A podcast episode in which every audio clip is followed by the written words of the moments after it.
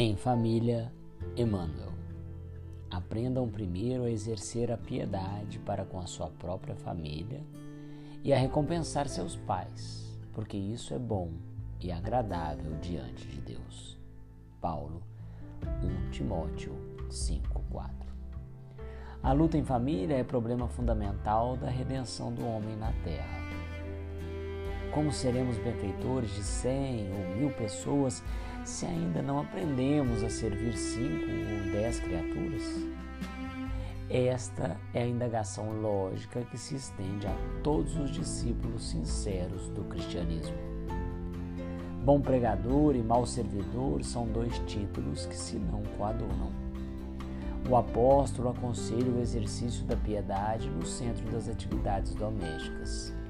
Entretanto, não alude à piedade que chora sem coragem ante os enigmas aflitivos, mas àquela que conhece as zonas nevrálgicas da casa e se esforça por eliminá-las, aguardando a decisão divina a seu tempo. Conhecemos numerosos irmãos que se sentem sozinhos espiritualmente, entre os que se lhes agregaram ao círculo pessoal através dos laços consanguíneos, entregando-se por isso a lamentável desânimo. É imprescindível, contudo, examinar a transitoriedade das ligações corpóreas, ponderando que não existem uniões casuais no lar terreno. Preponderam aí, por enquanto, as provas salvadoras ou regenerativas.